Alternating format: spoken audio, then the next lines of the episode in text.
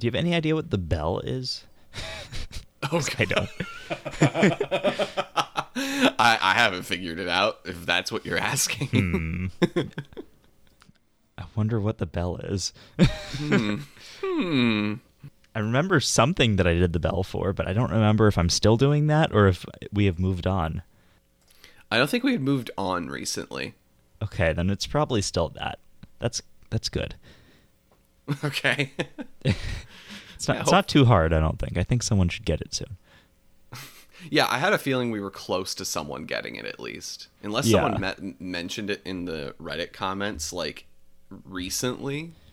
I think I have notifications on for all our Reddit posts, so I should have seen it if they did. Well, hey Kit. How's it going, Andrew?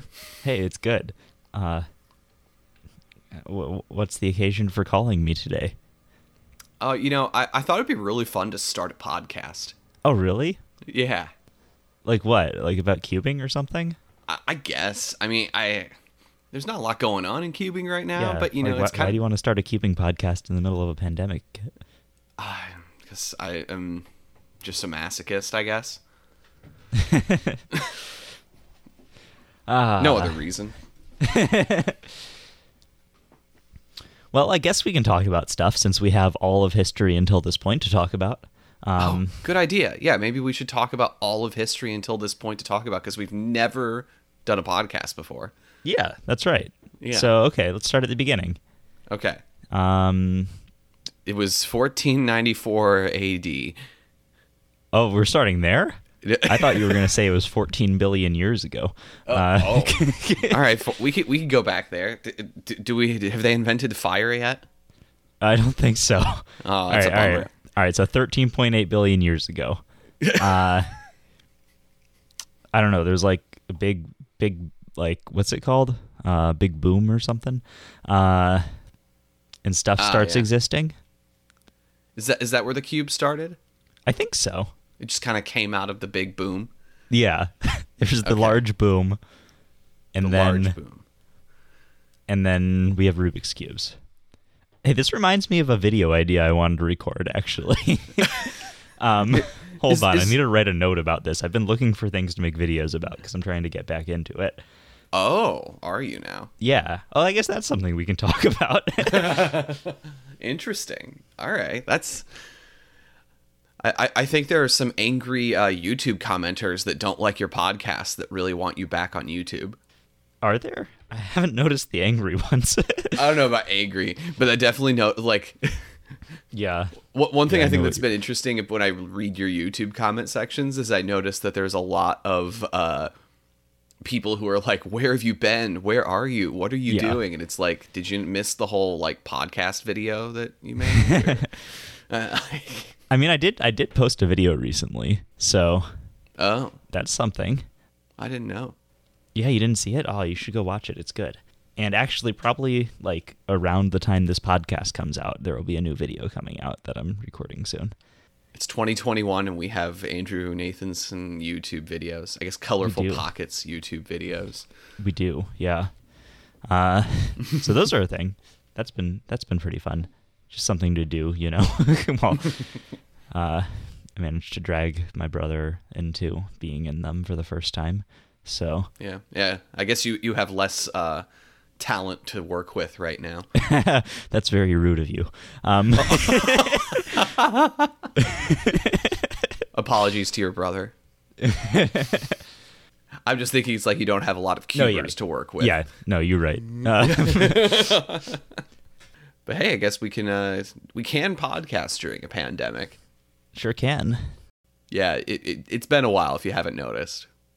Yeah. So, hello everyone. Welcome. This is Layer by Layer, a cubing podcast, the show ostensibly about Rubik's Cube speed cubing and occasionally slash often about other things. It's February 10th, 2021, and we haven't recorded an episode in like 3 months. Actually, it might be exactly 3 months. I think the last one was recorded on October 10th possibly. That'd be four months ago, wouldn't it? Really? Does time move that fast? Is that illegal? Pretty. I mean, I'm just pretty sure October is four months ago. M- Monday, October 5th was our last one. yeah, so more than four months ago. Wow. Well, We're Anyways, back. yeah, we're trying this again for better or worse. We've been really busy recently, and uh, also just f- cubing content to talk about is pretty sparse. Yeah, it's, it's like if you if you listen to our back episodes, a lot of what we're talking about is things we're doing at competitions and discussions that have come up at competitions, and like you know talking about other competitions that are happening. And some competitions are starting to happen again, like in Australia, but there's still not that much to talk about from those, and we weren't at any of them, so Yeah. So it's been difficult to really keep a lot of good content going. So we're back, but probably not in the regularity that you would expect us to be at, Yep. which is not very regular. But uh, yeah, I, I definitely wouldn't expect to see like you know the one to two episodes a month pace that we were on up until we started taking a break in October. yeah, I, I would say like we we both agree that we want to keep the show alive. It's just that we feel like there's not that much to talk about right now, so we're gonna take more time in between episodes to save up stuff to talk about. Yeah, for sure. Welcome back, everybody, though. you could discuss this show on Reddit, which has a, a URL. Oh, oh, I forgot about this. This is great. This is my favorite part of the show. Well, why, why don't you tell uh, everyone what that URL is, Andrew? Oh, I would love to. So a URL, uh, it stands for Uniform Resource Locator. You see, this is a uh, it's one of the key concepts of the webs. It's the mechanism used by browsers to retrieve any published resource on the web. It's nothing more than the address of a given unique resource on the web. In theory, each valid URL points to a unique resource. Such resources can be an HTML page, a CSS document, an image, etc. In practice, there are some exceptions, the most common being a URL pointing to a resource that no longer exists or that has moved. Is this wait, is this what you meant when you asked me to explain the URL? Yeah, no, that's perfect. I think that um, I think people will be able to discuss the show on that URL you just described to us. Yeah, I'm getting this from developer.mozilla.org, by the way. That's where you can discuss the show. Um, Okay, cool. My my favorite. Every, everyone go there and I don't know, find their GitHub and just actually discuss the show there. Sounds like fun. um, we are also on speed solving, which might be a more conventional way to uh, discuss the show, but depending on your usage of speed solving, we'll see. and our logo was made by Sarah Olson. yes, it was indeed. Should we try this podcast thing now? I'm ready. All right, let's go. I just played the sound in my head. Does that mean I should start talking? Yeah, maybe. uh, okay, hello, follow up. This is what we do first on the show. Oh, right. Yeah, follow up. Nice. And for and for some reason, this is considered follow up, even though we're not following up on anything. Uh, there was a clock world record, Kit. incredible. Somebody set the world record for the fastest, the, the most inaccurate clock. Somebody set their clock to 13.8 billion years ago, and that's as inaccurate as you can possibly get in the universe because we don't even know if time existed before then. Um, so that's a new world record. Someone might have also solved a puzzle quickly or something. Why don't you tell me about that? Yeah, uh, Yunhao Lou, I believe, was the one who said it. Uh, it was the first sub four uh, clock average, which is uh, ridiculous, given that the single uh, is, you know, I mean, it's been sub four for a while, but um, you know, the the, the What is this, what is the difference between single and average now? uh, three point two nine versus three point eight six. yeah, that's absurd. Yeah. so yeah, the, the the fact that we have that good of a clock world record uh currently is I- I mean, it kind of gives me the feeling that single is like just waiting to be broken. I'm not sure because it feels to me like clock is kind of the um it's like the most consistent event, I would say, Probably, yeah. because the whole thing is commutative and like you just do the exact same solving method every time and it's not like it's not like magic where you have no decisions to make during the solve, but Yeah, but th- there definitely come like eight or nine move scrambles every once in a while that like okay. are just that much faster than the typical scramble. Okay, that makes sense. So, I, mean, I, I was yeah. thinking like maybe it still takes a similar amount of time because like the process is still kind of the same. Although I guess if you're skipping enough moves, it'll definitely be faster. yeah, that makes sense. And my guess is that Yunhao just hasn't uh, had a scramble where you skip that many moves. But yeah, so that's that's a pretty cool thing actually. Um, that is quite an impressive average. yeah. So nice job to China for being able to have comps and bring us a world record in the lengthy time we were not recording. Yeah, I guess we can talk about other like cool solves and stuff that have happened in competitions. Uh, just recently, Felix got his eighth sub eight one handed solve, and that's it's cool that he has eight of them. That's more than anyone else. It's more than I have two handed. Is it? I've I- never had oh, a sub eight. Yeah, I guess guess that makes sense because I haven't either in competition at least. Oops. I don't think I've even ever sub eight, had a sub eight at home. So Oh, really? No. But I'm that's so sorry for your loss. Um, I'm pretty feel sure- being inferior to Felix. yeah. Does uh, how many how many people other people even have multiple sub eight solves? I don't know. Let's find out. So there are 15 people who have sub 8 solves at all. Okay.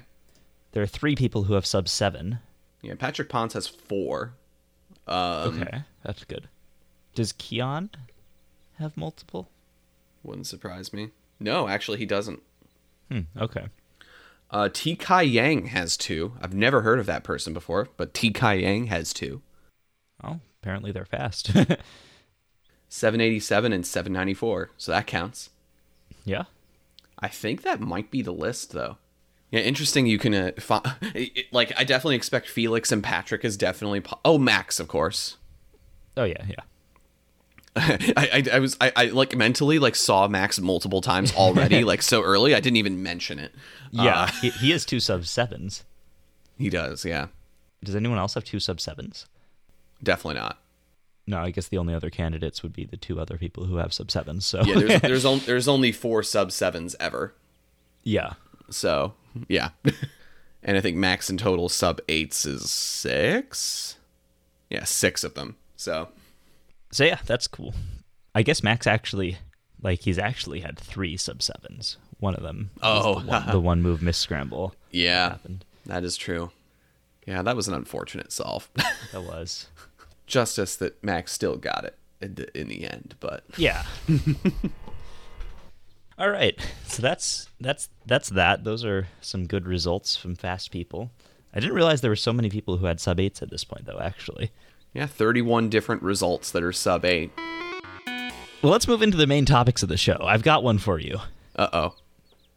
What's the main topics of this show? cake. All right. So Yeah, you know, we were meaning to talk about this like for a Yeah. few episodes now and just never got around to it. It's good to finally get to it. So, um, this is actually, uh, what what is ice cream cake to you? Delicious. But aside from that, like, how do you make an ice cream cake? What what is it composed of? Oh geez, I don't know. Um cake and ice cream? Okay, see, this is that's what I think too, but apparently this is controversial. Apparently, according to some people, ice cream cake doesn't have any cake in it. It's just like creamy filling, like cheesecake almost. No, it's just ice cream in the shape of a cake, and like decorated like a cake.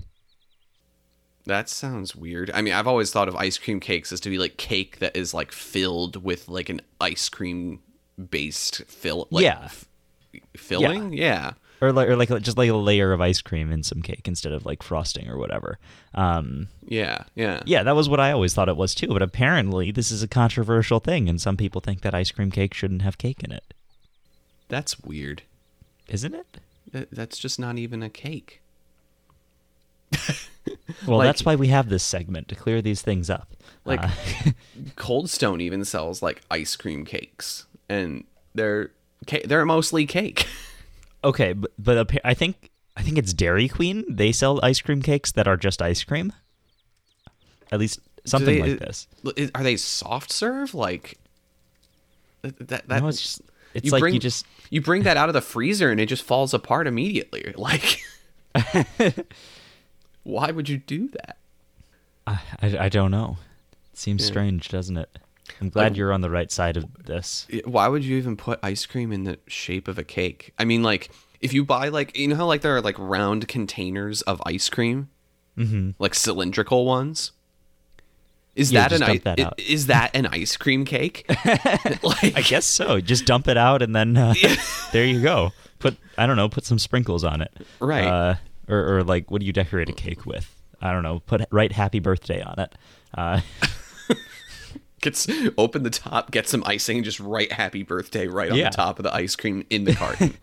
there you go. yep, and then put it back in the carton. Yeah, for, for storage for safekeeping. that's right. Uh. It's just it's just an ice cream cake holder. Yeah, that that's like the the top of the platter. Uh, Oh boy, people are weird. I don't I don't like I don't like this. I don't like the world I'm currently living in. because of the ice cream cake. Thing. Yeah, that's the only reason. All right, so um, last episode we held a title guessing contest, Yeah. and we're here to talk about the results. So, from what I've uh, what I understand, uh, you're the one who has access to the data on this. We had three people participate. Yeah, three people. and, and to be fair, like, you know, it's a 67 question survey. Yeah, yeah, Like many of you might have started it and then been like, "Oh boy, I what did I get myself into?"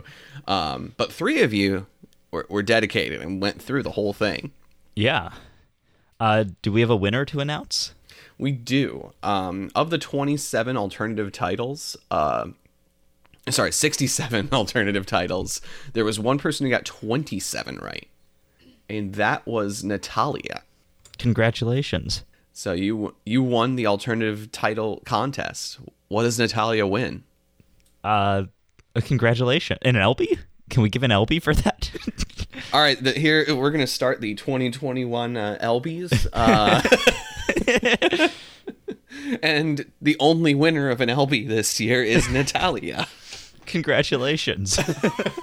You've won an elbow. Um, the the survey is going to still be open in case anyone else wants to do it. Maybe they've been inspired by the, knowing that they only have to get 27 right to win. So yeah, that'll still be there. But for now, that's our winner. Yeah, 27 is still very impressive. I feel like is. I feel like to beat Yeah. 27, you have to re-listen to quite a few episodes. Yeah, definitely. There's there's familiar. there's a few that are like gimmies from recent episodes. Although by recent I mean four months ago now at this point. So, uh, but like, yeah, that's still a lot of correct answers for older episodes. But yeah, if you want to try, give it give it a whirl. It's uh definitely fun, I think. Yeah, it was fun to make it.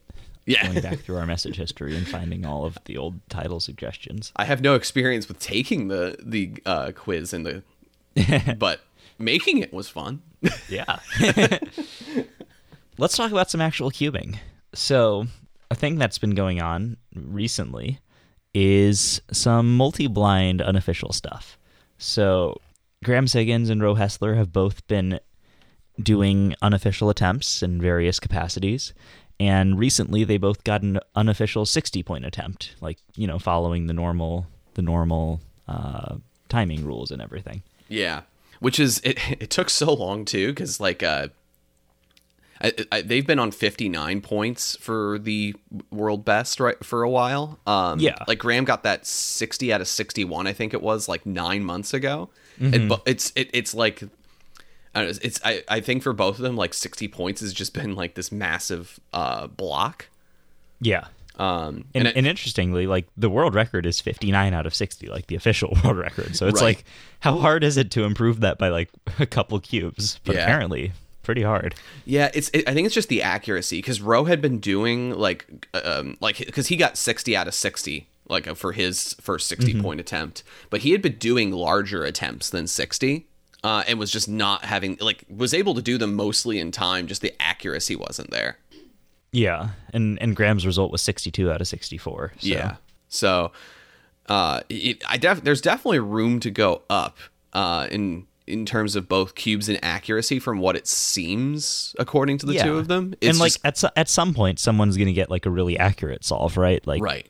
like just by by random random luck to some extent. Yeah. Uh, I mean, obviously, there's no luck involved, but or very little luck involved, but it, it's still kind of happened. It's a probabilistic thing, still. You know the way the brain works. to some extent, sure. Um, But the, the more ridiculous uh, multi blind result recently was Graham's uh, 200 cube attempt stream, which I think happened over a span of six hours or so, um, and got 189 of them solved. That's so many. Yeah, I Like, like that's such good accuracy for 200. yeah, that's. I mean, granted, you know, it's uh, it, it's like roughly three times as many cubes for like six times as much time. But I don't know. It's it, it seems in kind of incredible too that Graham seems to feel like his like he didn't really experience as big of like a, a capacity issue as he thought he might, which just continues to show how ridiculous uh, the old multi-blind rules were. I mean, there was there was no time limit before, right? yeah, yeah. It's Like- yeah, you could. Lit- I mean, the time limit was ten minutes per cube, which is Right. like more than enough time per cube. Yeah, I mean, you can.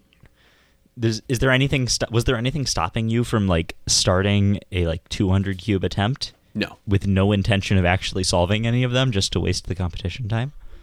I mean, there are other ways around that sort of motivation, but there was no, nothing stopping anyone from ma- doing a serious 200 cube attempt, provided they had time and space Yeah. to do it.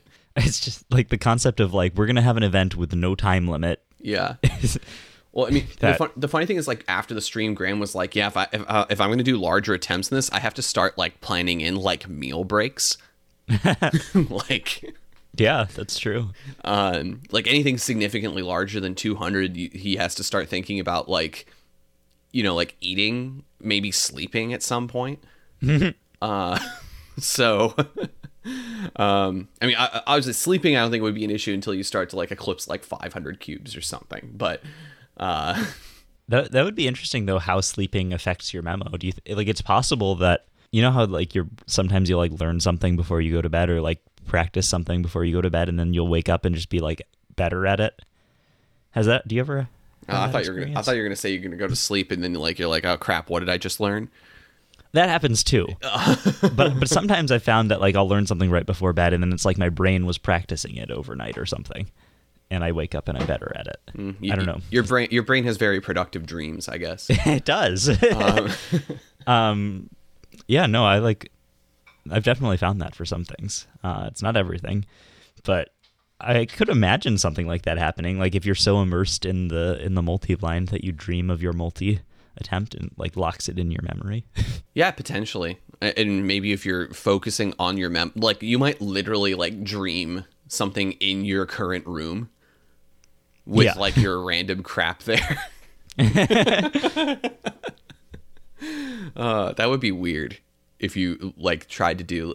I mean, it, it almost makes me want to try like doing a a, a sleep separated multi blind attempt where like you just d- get a bunch of cubes, memorize them before you go to bed, go to sleep, and then see, and then like just no no review, start and see what happens. yeah. So my problem with that is like it takes me a while to fall asleep usually. Mm-hmm. So like there would be a long gap of me being awake but not thinking about them. Right. And like that would be kind of awkward because so really for me like even if my brain is doing stuff while i'm asleep there would still be that gap of like being awake where i'm not thinking about it th- which would be problematic so i don't know how that would work i have done i've done a year delay blind solve Mm-hmm. so i have some experience with memoing and then sleeping for a year Sleeping for a year seems reasonable. uh, yeah, you did that in 2019, right? Uh no i think i did even earlier than that I Oh, really? when exactly though Oh, i was considering doing one this year maybe i might still memo one well, just do a Valentine's Day. Uh, yeah maybe you're delayed blind. Yeah, I guess you weren't making videos in 2019. I just remember a lot of people doing it in the past couple of years. oh yeah Yeah, I haven't I haven't kept up with that. uh, Yeah. It looks like I started it five years ago, wow. so I finished it four years ago. Oh, okay, that is a while ago. yeah, I think I was like the second person in the world to do it or something. Uh, not, it's not like a particularly hard thing to do, but yeah, it does take a year. yeah. Did you have to like review like? Obviously, I assume you didn't like write down your memo everywhere, but did you have like a weekly double check of your memo or something? yeah, pretty much. Okay. Uh, I just go over it like. At first, I just went over it every time I took a shower. was my was like my way of remembering to do it, And then after a while, I was just like, ah, it's locked in there. I'm not going to forget this, and I just kind of stopped thinking about it until I had to do the solve. Yeah, I mean, it's kind of. It, it seems to me like it's turning into like act like actual like more traditional learning, where like Yeah, it it's, you're you're not memorizing something, you're uh actually like in, ingraining that knowledge in it where to the point like you don't have to take effort to remember it. Yeah. Um, which you know, Although interestingly, I don't remember most of my memo at this point. Well, I mean, I, I, I think also like things that we do learn more like that are more ingrained like do get weaker over time if you don't use them. Yeah, but it's like I spent so much time just thinking about this one string of like words, basically. Yeah. I would I feel like I should have that. Like I still like I certainly spent less time on this than I did or I spent more time thinking about this solved than I did like memorizing the digits of pi in like 3rd grade or something, but I still remember a lot of those. more of those than I do of this memo. Uh, Yeah.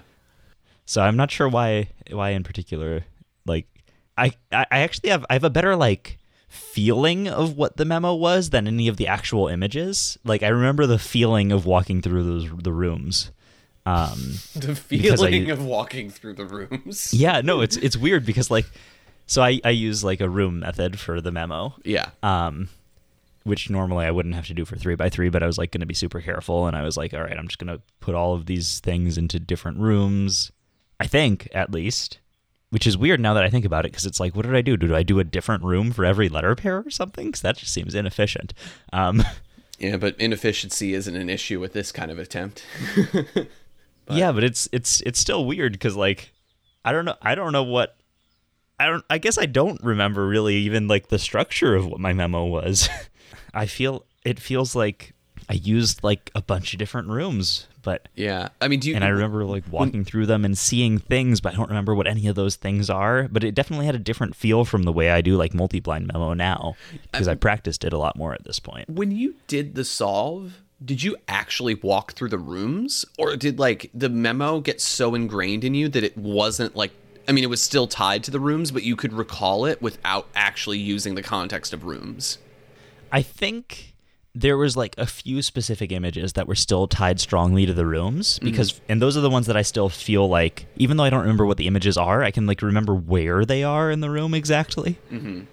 Um, because those were the things that for for whatever reason I like I maybe I should like use this as something that I can keep in mind in the future. It's like these parts of my rooms are the most evocative for me or something. Hmm. But like I remember one location in particular was like in my high school band room. There's like a back room and there was a whiteboard on the wall. And one of the images I used was something drawn on that whiteboard. Oh, and I remember like looking at that and that being how I remembered it. Yeah, And that's by that's by far the strongest image I have still from that. yeah, that's going to be one of the most obviously like recallable things. Yeah. But other than that, I, I don't remember what was on it. Maybe it was a B. I don't know. I, I in the, in my video I made about this, I like walked through my memo so I could actually go look at it and remember it if I wanted to. Oh, okay. Well, that's convenient. Um, but yeah, so that's that's that's an interesting thing. Why are we talking about this? Oh, right, memory stuff. Uh, yeah. yeah, it's definitely an interesting thing to think about. I mean, and in terms of like education and like how people learn, like there's so like it, it it's uh it makes me think a, a lot about like how you know so many people take tests for short term like i mean they use like long term memorization sort of techniques and but like long term is like you know so that you can remember it tomorrow yeah. and not so you actually have that knowledge ingrained. Yeah, it's interesting. I've never actually like studied for a test where I memorized something for it. Yeah. I mean, I've definitely done it for like if it were like a like for foreign language sort of classes. Yeah, that makes sense. Like for like if it's like vocab words, like stuff that it's just like I have to memorize this crap. Uh and like it's there's too much to mem- like memorize right now that like I, I I can't ingrain all of this in a short period of time, and I just need to memorize it. Um, but it's like, are you accomplishing any meaningful goal when you do that? Yeah, not really, unless you're planning to eventually like reference that information that you've memorized and put it into like more useful practice, Right. right? Yeah. And I guess like part of it is I've avoided classes where that is like a necessity. like in general, I haven't taken that many language classes. I feel like I feel like classes aren't really the right setting to learn languages in the first place. Uh, Right. Yeah.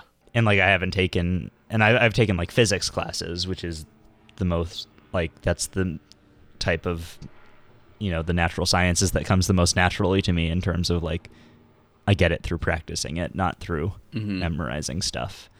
So I haven't taken like I don't know what is it like in chemistry you have to memorize a lot of chemical formulas and stuff or something like that. Yeah, and like there's like like syst- I mean, I'm not a chemistry person, but from what I remember, at least of my high school chemistry class, you had to memorize like a lot of rules for like how uh, different chemical reactions would occur. Hmm. Yeah, so I've I've avoided doing stuff like that cause, because I've heard like I don't I don't like that kind of learning. Yeah. So I guess that's part of why I haven't had to do this that much, but, Mhm. but yeah, it is interesting that like it's definitely a useful skill to know how to memorize something. Yeah. Like just like for like learning people's names and stuff, like there are those people who can you know just like look at someone's face and then like come up with sort of an association of a word with their face features that like reminds them of their name or something. Right.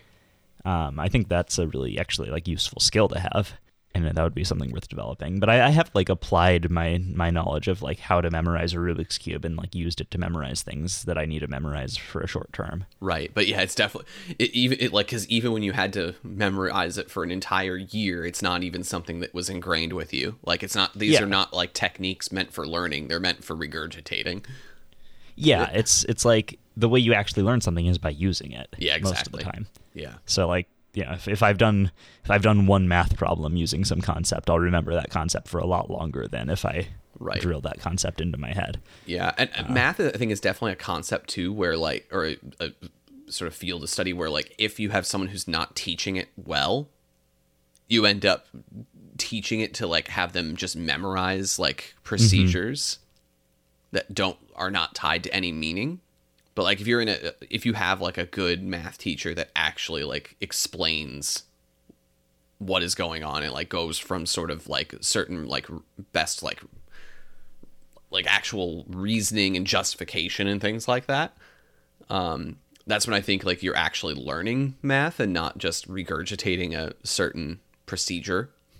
Yeah and i think that creates you know a big divide between you know the, the self-proclaimed math people and non-math people too uh is, Yeah, do you I do you think- own the, the the stuff you've learned or is it just something you're regurgitating Yeah, I, th- I think there's like that's a big difference in how people approach math as well. Like whenever I learn something in math, if I don't understand the reasoning that gets me to somewhere, I'll try to figure it out. Like I'll ask about it. I'll try to figure out what how the, yeah how some result came to be. Well, and some and sometimes the, that's like the answer to that question is something that I can't understand. But it's like I, I just have to know there's a reasoning out there and like get a general sense of how it works. yeah And then I'll be like, okay, fine, I'll memorize this one thing and then just understand that like this is beyond me at this point. Yeah, and I think to some extent that's why, like, uh, I mean, I know I, I still remember a lot of like very ba- basic calculus concepts, but like, I whenever I have to do like integration by parts, I always have to remind myself how that goes, because like Yeah, I I mean- definitely don't understand uh, why that works. Uh, as someone who does st- statistics, it's just when I deal with the theory sort of things and I need to show someone a proof that uses integration by parts, I just kind of go like, okay, how do I do that again? yeah. And a lot, I feel like there's a lot of calculus sorts of concepts like that that I definitely never really fully learned because I never really it was like it was challenging enough to just rem- remember what I was doing let alone like get into the why that works yeah, I, I think calculus is even for, like for me, I also even though I like calculus and I'm good at calculus, uh, there's still parts of it that are like I don't really understand. yeah uh, and like I've taken a real analysis class and I still don't understand a lot of the things but hey you know Yeah. Uh, it's not not my area of concern uh I've been doing uh, math research re- recently. Oh. Uh, I got got a job as a research assistant. nice what are you researching It's a computational geometry um, oh cool subject about square contact representations of graphs.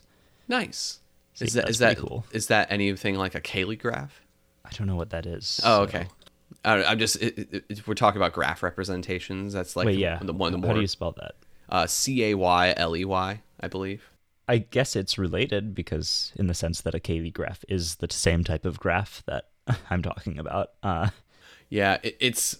I guess I guess you're not doing anything necessarily related to a group. That's kind of more what I th- I- I've been thinking about in terms of. I don't know. I, th- I don't mind me. I don't know what I'm talking about sometimes. uh, yeah, no, it's it's not it's not not really related to group theory at all. Uh, other than you know, in the sense that like most math is related to group theory because Yeah, I yeah I realized why I thought of Cayley graph at first because like there are geometric like the, like there are groups that are geometrically represented and you can represent those. You know, screw this. We we're we're way off course here. Uh, like, but yeah, no, I, I haven't. I've just been. I've been in like one very specific corner of yep. contact representations, and like I could tell you all this stuff about them, but it wouldn't be particularly interesting. I mean, I said uh, in any research sort of field, that's just how like when you're that at that high of a level, like doing like you know university level research, like you know so Yeah. much about your narrow little context field, and it's like people think like, oh, you must know things that are like you know two centimeters away from your uh, sp- specialty area, and you're like, nope, no clue what that is. Yeah, and like especially for me because like I got into this because I had, I had a professor from a couple semesters ago who um who asked me to do this with him, and like I don't know like a lot of the stuff that I'm using right now, so I'm like learning the the tools that I'm using for this specific area of research, hmm and it's like I don't have the best background on it as a whole. So it's like I know what my goal is, and I'm like good enough at math to figure out how to get there and like figure out some techniques and stuff.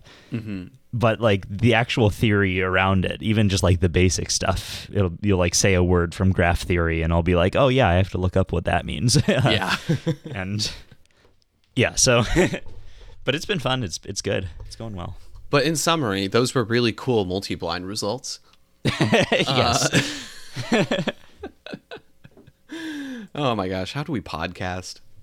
hey, this is what you got to do when there's not that much cubing stuff going on. Just tangent Um, onto memory things and learning and research and oh yeah, multi-blind. That's what we were talking about. Clearly, multi-blind is the most intellectual uh, WCA event because uh, clearly you could just go on mul- uh, in, intellectual discussions about multi-blind. Apparently, yeah. yeah. Uh, I have a rant. Can I go on a rant? please. I don't, this is something that has been going on since I've been part of cubing, but I feel like it might have gotten worse recently. Okay. For first of all, just people posting stuff about unsolvable cubes is pretty annoying. Like Sure. Yeah. like pointing out that a movie or something has a picture of a cube that's unsolvable. I don't know. That's not that bad though. At least it's kind of like, uh, haha, they didn't like model this on a real cube. Yeah, it's it's it's. I think it's like if you're new to cubing, you start to pay attention to those things, and it's like really interesting to you the first few times you notice it. Yeah, Um, but then like after you notice it the first couple of times, you're just like, clearly nobody thinks about this. It's not interesting to me anymore. yeah, and it's also it's like it's not like they're dumb for not knowing that, right? Right. Like it's it's they're they're just like I want to represent a Rubik's cube, so I'm going to do a picture that people associate with a Rubik's cube. Uh, Right, and it accomplishes the goal with only uh, us to notice that it's weird. Yeah. Sometimes sometimes I like those posts though when it's like particularly egregious. Like like if they get like ten things wrong, then it's funny. Yeah. Uh, but yeah. But the, the the main thing I wanted to talk about was people posting of pictures of cubes with the quote unquote wrong color scheme. yeah. And that is much more annoying to me because it's like they'll post a picture of a cube and it's like this is a solvable puzzle. Uh, Right. Like it's, it's like that's fine. Yeah, I- I, it's it's crazy to me too because like I think the the idea of like a correct color scheme has only been like a really strong concept since stickerless cubes have been legal.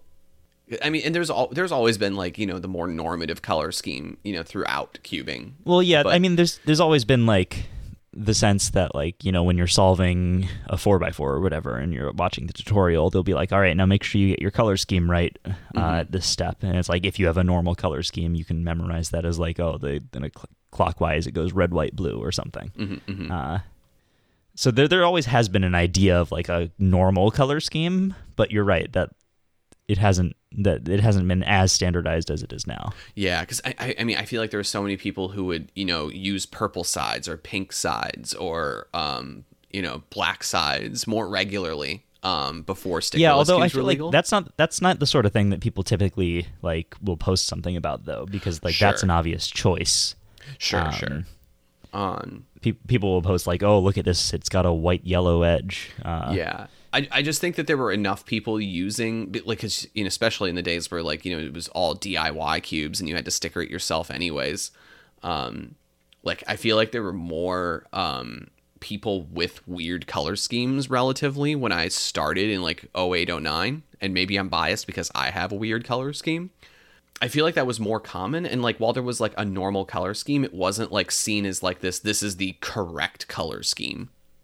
Yeah, yeah. That's what that's what I don't like is the idea that there is such thing as a wrong color scheme. right right Uh, like there's a normative one but there's not a wrong or inc- correct or incorrect one yeah, and if you, yeah, there's a it's, there's a big difference between pointing out that there's an unsolvable cube in something and just like a non-standard cube. yeah Uh, yeah just I, the fact that like it, it's it's like the fact that they um got like a cube that like say like you find something in art in a movie or like a drawing that has a cube in it and they got it right to the point where like it is solvable it's just the colors are not where you would expect them to be like I'm sorry, but like we, it's already expecting a lot out of people if in art and movies to get something that is solvable. Like, do you also expect them to know the exact like arrangement of colors that would be on a solved cube? Like, Yeah, and, and I guess to some extent this is like this is an artifact of just like anytime you have a niche hobby, you're gonna get stuff like this. And this is kind of the point of having specific places where we can discuss cubing, is that we can, you know, talk about things on this level where we understand that this cube is unsolvable. Mm-hmm. Uh, and it's like there's no one else we can talk to about this, right? right? Um, so like that's this is this is the whole reason for there being places to talk about cubing, or at least to some extent. So I don't. That's why I don't mind the the talk about unsolvable cubes. Yeah, I don't know. Like like that that exists in all sorts of hobbies. Like I was uh watching a chess streamer recently who was. They were like the only thing I didn't like about the Queen's Gambit is that like people kept offering a draw when they were clearly losing. Uh, he was like, "That's so disrespectful."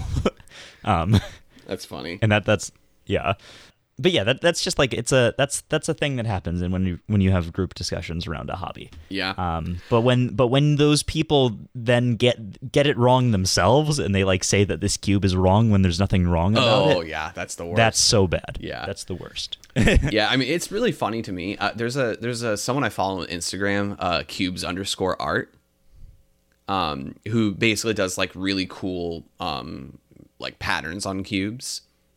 They they they have a color scheme for like making really interesting patterns called the fire and ice scheme. So they put white, blue, and green around one corner, and then uh, yellow, orange, and red around another corner. So like all the warm and Okay. cool colors are together yeah but it, it the way it's set up yellow and white are together or like are adjacent red and orange are adjacent and blue and green are adjacent yeah that makes sense. Uh, so um it triggers a lot of people whenever he posts that looks cool. uh, yeah it looks really cool. Like a lot of the patterns that you can make with that arrangement look really really cool. Um but like he, he uses this arrangement of the cube where like um you do uh, a four like you do a, uh four spot on the centers and then like switch uh, an edge bring one of the edges out so that you can literally see all three uh, adjacent colors that are usually opposite on two faces alone. Yeah. Um and like that is the one picture that just is like to anyone who sees it, it's like yep that is disgusting. I'm trying to look for for an example of that. Uh but i am seeing their posts of pictures with these cubes. I really like how the the, the view of the cube with uh, white blue and green looks Mm-hmm. all visible together. That looks so good. I should i might do that. Yeah so there it, relearn all of my recognition. If you're looking at cubes underscore arts instagram right now the picture i'm talking about um, is from january 12th okay yes i see it. Yeah. Very aesthetic. I don't think it looks bad. No. Actually, I'm not sure that like if I just glanced at that, I wouldn't know if I would say anything was wrong with it. See the red orange to me because red and or- at least for me on even on my color scheme, red and orange are opposite. That looks kind of funny. yeah, that does that does look strange. It looks especially strange in this picture, I think, because just like the the way the colors are in this picture, the red and the orange actually look similar, especially when it's small. Mm-hmm. So it kind of just looks like a solid color in the middle there. Yeah. But I'm really liking how the green and the blue look next to each other. yeah, I mean that's what my cubes all look like. Man, that's great. Isn't it? I think it's great. But yeah, I, I guess uh, shout out to cubes underscore art um, for uh, th- your cool patterns on Instagram. Um, Yeah, for sure. I, I the funny thing is I like I met him because um I believe it was his uh, wife was coming to Portland State for like a research grant in my department, and Oh, yeah? and like the people at Portland State that like I know were like, hey, this guy who likes cubes is coming here. You should like meet up and talk with him. And I was, it was pretty fun. It was pretty cool. Yeah. Yeah. um, because I, I guess like um this guy's like definitely not like in the in the realm of like speed cubing very much and is more just kind of like like like uh publishes papers sort of like about the rubik's cube and uh is like very interested in like patterns and things of that nature so it was kind of cool to like you know like see like that like a kind of a unique perspective on cubing it is. Yeah. yeah and also kind of They like have a give the- lot of good puzzles.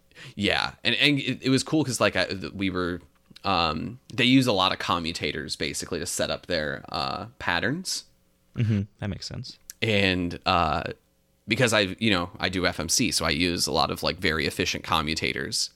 Um, like I was showing them like some of the ones that I would use for setting things Oh, up, yeah. and they were like, "Oh wow, yeah, wait, that's a great like why don't I think of that?"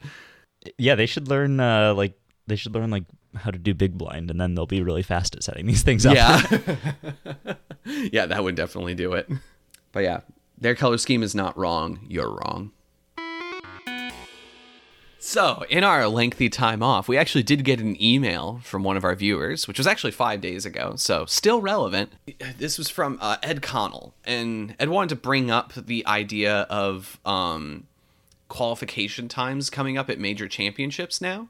And apparently, Worlds uh, in 2021 in the Netherlands, assuming it does go through, um, is going to use a 30 uh, second average uh, qualification time. This is an interesting decision in that, like, uh, no Worlds at least has used a qualification time like this before. Nats used it for a couple years, I think. But um, you know, i- historically at Worlds, you just needed to at least um, have any result. At least that was the case in 17 and 19, that you just needed to have competed in 3x3 before somewhere. Um, so that they at least had no new competitors. And uh, yes, it, 30 seems to approach some point where like it's starting to exclude people who have potentially been part of the community for a long time. So, what do you think about that, Andrew? So for me personally, this this comes down to an important distinction that will become more important as people get better and as more people cube, which is the distinction between like a competition where you compete and a competition where you hang out. Yeah. because setting a qualification time doesn't preclude anyone from going to worlds and hanging out with others. Mm-hmm. And like if you were competing, you would spend what? Like especially if you're above that 30 second time limit, you'd you're not competing in too many events, you're not making too many second rounds. You're going to spend a very small percentage of your time actually competing, right? So my question is like how different is the experience if you just go to worlds and hang out versus at going to worlds and competing? So so for me, this feels like it's a logistical thing where it's like we need to set some kind of limits that like the people who actually are faster get a chance to compete at the higher level. And it doesn't really stop anyone from just going to worlds. Right. I don't know. That that's my feeling on it. It doesn't seem like it's it's really being any more exclusive than it has been in the past because what you're excluding people from is not the part that like somebody at that speed sh- probably would be going to the competition for. Yeah, so here's my take on this. I, I think you d- you bring up a lot of good points that like you know for sure you don't need to really compete to at least get the main experience out of worlds that you're looking for. But one thing to me is that what is sub 30 really doing as a cutoff or, or a qualification time? Like, you know, how many how many people are you going to exclude from competing at worlds that would have competed if there were just if you use like the you have to at least compete before at some point because i can tell you that like i think it was nats nats 2017 had the first cutoff time for 3x3 at 40 seconds and then we did 30 seconds in 2018 Okay. uh, and when we were looking through it like there's so few people that we would we realized we were even potentially excluding. And there's a few reasons for that. One if people are really looking to compete in many events in the first place and they're not like that fast at them for example um, you're Yeah. not going to mo- there's very few people are going to go out of their way to go to nationals or worlds to do that. So like yes i agree with the whole idea of like you know sure make more time but like i can't imagine that like cutting off the people who are you know have competed before but don't have a sub 30 average is saving more than like five minutes. Like there might be like maybe 15 call it like there's a whole extra group you have to do at worst case. Like is this worth 15 minutes of scheduling time? Probably not. Yeah, that, that's that's a good point. It looks like there's about 100 people at Worlds 2019 who this would have cut out. And 100 people they could have because they had you know four different areas where they probably called up 20 to 25 people mm-hmm Yeah, so that's like one one group. yeah it's basically one group which would have been 15 to 20 minutes of scheduling time is that really worth saving so that you know you that we make you know some of the long time members of the community upset i'd say no That's a yeah, that that's definitely fair. I guess I wasn't thinking about this in the context of a 30 second time limit. Mm-hmm. I think it would make more sense to set a stricter time yes limit. and that, that was going to be my point is that like if you're going to make an exclusive world championships go all the way like Yeah. there's this in between crap is just not worth like the time that you're saving if you're going to generally allow most people to compete like what's the what's the point in excluding people who are you know not 30 seconds in 3 by 3 yeah, like- that's good. make it 15 like do something that really excludes people if you're really trying to make it like a highly competitive event or even make it like 10 like And I think that's not something we necessarily have to do yet, but like No. there will come a point when that makes sense to do. Mm-hmm. And I think at that point we will need to start reframing the, what the competition is a little bit. yeah i agree Like competition plus community event. you know i i- i think that the, it, there it makes it makes a lot of sense long term to consider like having major competitions even be almost like an invite system where like it's not even a time you set. It's just like for like you know us nationals like you if you are one of the top 100 ranked competitors like in the us for example mm-hmm. you qualify. Yeah, that and and then you can you can compete in that event because it, it, it just it becomes at some point like um like are you can either make the event like welcoming and open to everyone to compete or you can make the event exclusive to those who are really good at those events and it becomes more of a spectator community based event where you're there not to compete but to actually watch the event go go on yeah. I I think I would agree that 30 seconds is an awkward in between that doesn't really work. Yeah. Yeah, and I think that's the biggest thing to me. Like I um I I also love how inclusive speed cubing is. Um but at the same time like it, it's inclusivity can only last as long as there's time and space for everyone to be part of that major event. Yeah, at least in- inclusivity in the sense of like, you know, skill based, R- eh, yes. obviously. And- yeah, of course. Um and right now that's very possible.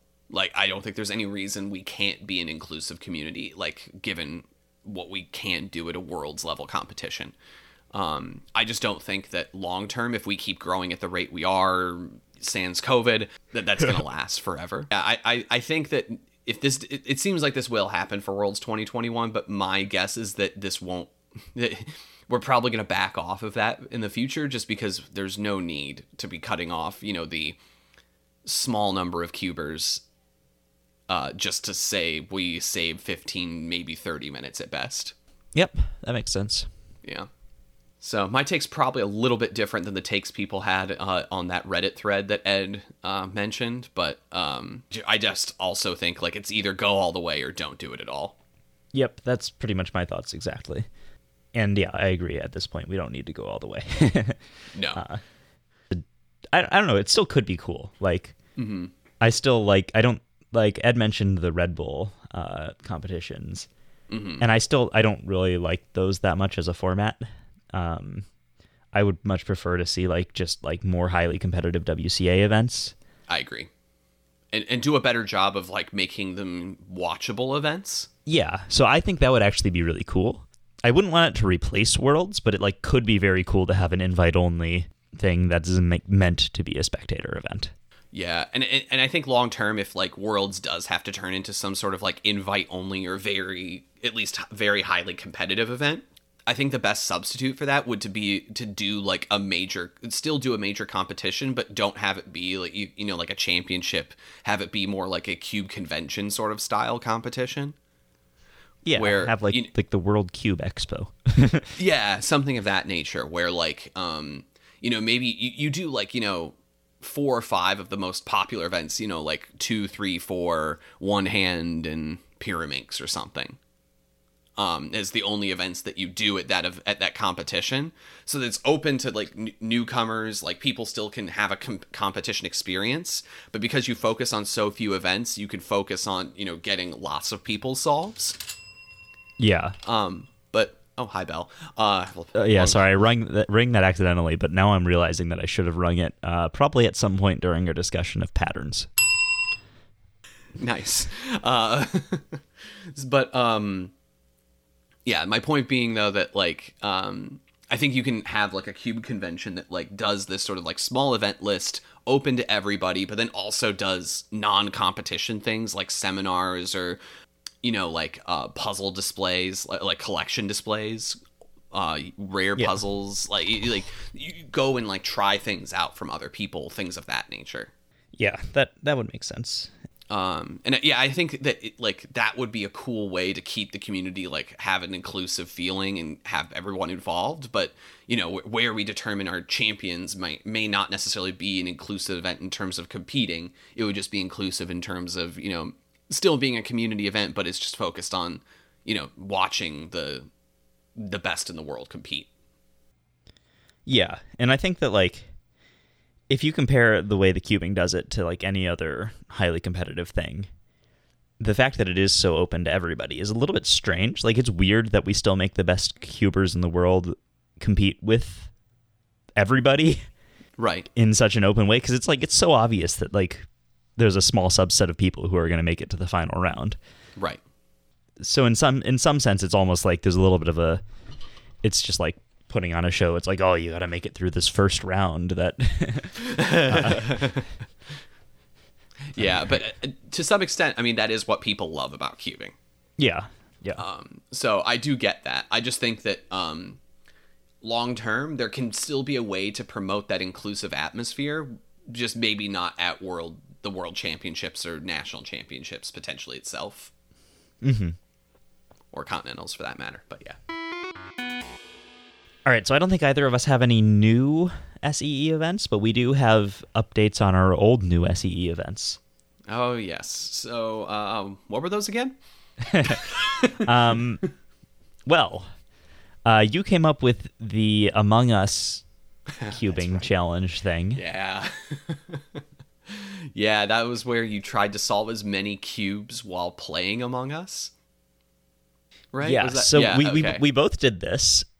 Uh, I lost my results from it because I, I think I like did them and I was like, oh, I'll just remember this for whenever we record an episode. That'll be soon. Uh, and then we didn't, so I've forgotten what my result was, but it was something around like eight cubes or something in my winning game. Okay. Uh, yeah, I so don't- I, I, I, don't found remember exactly. I found the best strategy in my very first game, and then could never repeat that to happen again. oh, oh, really? What was that? yeah. Um, try to get killed immediately. I think because I, I can't remember the rules exactly, but I'm pretty sure that like it was just solve as many cubes while like while the game is going on, and if your team wins, then your score counts. If your team loses, it's it's it's a, a zero.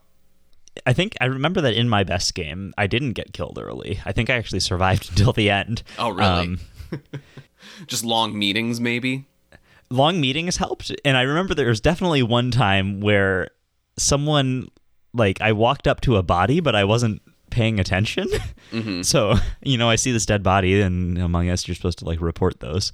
But I was like, I'm, I was finishing a solve, so I like walked over it, and then I like encountered someone else, and then I noticed I had the report button. Oh boy. So it was a bit awkward, but I don't I don't know. There must have been like some desync or maybe they also weren't paying very much attention because they didn't like accuse me or anything. So That's funny. so I got a little bit lucky there, but I definitely remember that happening. It was like, man, I should have reported this much earlier than I did. Yeah. Um, so yeah, my five games, I had ten in the game that I got killed pretty early, and then just solved a bunch of cubes while doing my tasks as a ghost. um, the next game I got four, but it was a crew loss. Um, the third game I was imposter. Um, and, and being imposter is mm, the worst for this. I just didn't Yeah. even try. Uh, I didn't solve any. Um, the next game was also a crew loss where I got five solved, and then my final game there were four solved, but and the crew won. So, uh, 10 0 0 0 4. Yeah, I, I don't know what my how many attempts I did or what my scores were, but I think it was around eight was my best. Yeah. Yeah, I found the formula and then I just couldn't put it together after that. Yeah, you gotta get you gotta get lucky and get killed early. yeah. Well, I think part of it too is that like um what might have led to some of the crew losses too was just that I did survive and wasn't paying attention as much as I should have. So I did, like just didn't like vote well and it led to, you know, voting out other crewmates and Yeah. I don't, it's been a while since those games actually happened. Like I did this pretty shortly after our last episode. But yeah, I just never got it together. yeah. So, uh, yeah. So I don't really remember a lot of the details from this, but I seem to remember like me not paying attention and losing because of that was part of it. Um, but nobody found out I was doing this, so that is the good news. I did Yeah, at least I- do it covertly. I was playing this with you when I was doing it. I don't even know if you knew I was doing it at that time. You probably could- have guessed. I could have assumed that you were doing it at some points, but uh, I didn't know exactly when in the session you were doing it. Yeah, I I only did it for a couple games, so I was trying to trying to not make it obvious. Um, But yeah, I also had a new SEE event. Mine, of course, was much more intellectual, um, and that is you move only solves, meaning you get a scramble that only messes up one layer, and then you solve that layer. but of And- well, it's not even just that it only messes up one layer; it's that it only turns one layer. so we both did this. Looks like you got a 1.04 average of five. Yep. Uh, I had a 0.8. Yeah, it, the trickiest part of it was just the reaction time. Yeah, in because like my I, I had two two out of my five um, scrambles were just salt cubes. um, but and even then, like you uh, 0.91 and 0.73 seconds. yeah, because I just was like I, my fingers in both cases were just so ready to do a move yeah, same. that like I was just like trying to like pounce on recognizing which move it was, and it just turned into stare with like my fingers like like being like spring loaded and like ready to go, and I had to like just switch to like nope, stop. Yeah, I, I only had one just solved cube, um, and it was my worst solve. Got a 1.22 on that one.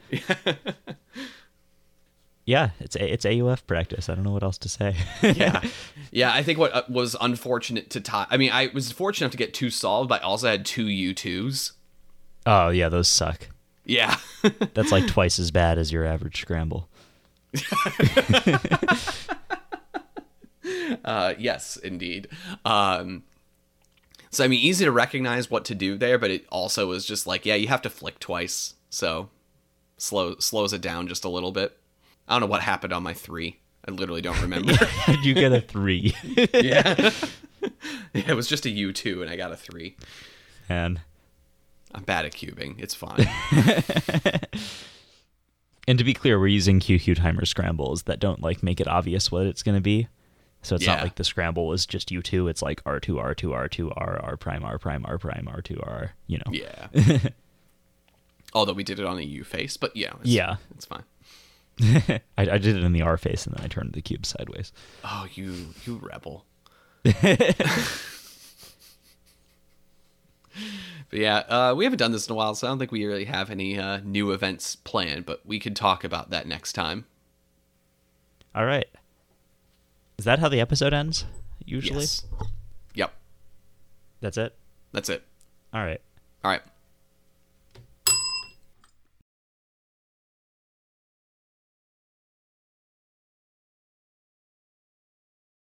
Man, how does this show work, Kit? I don't know.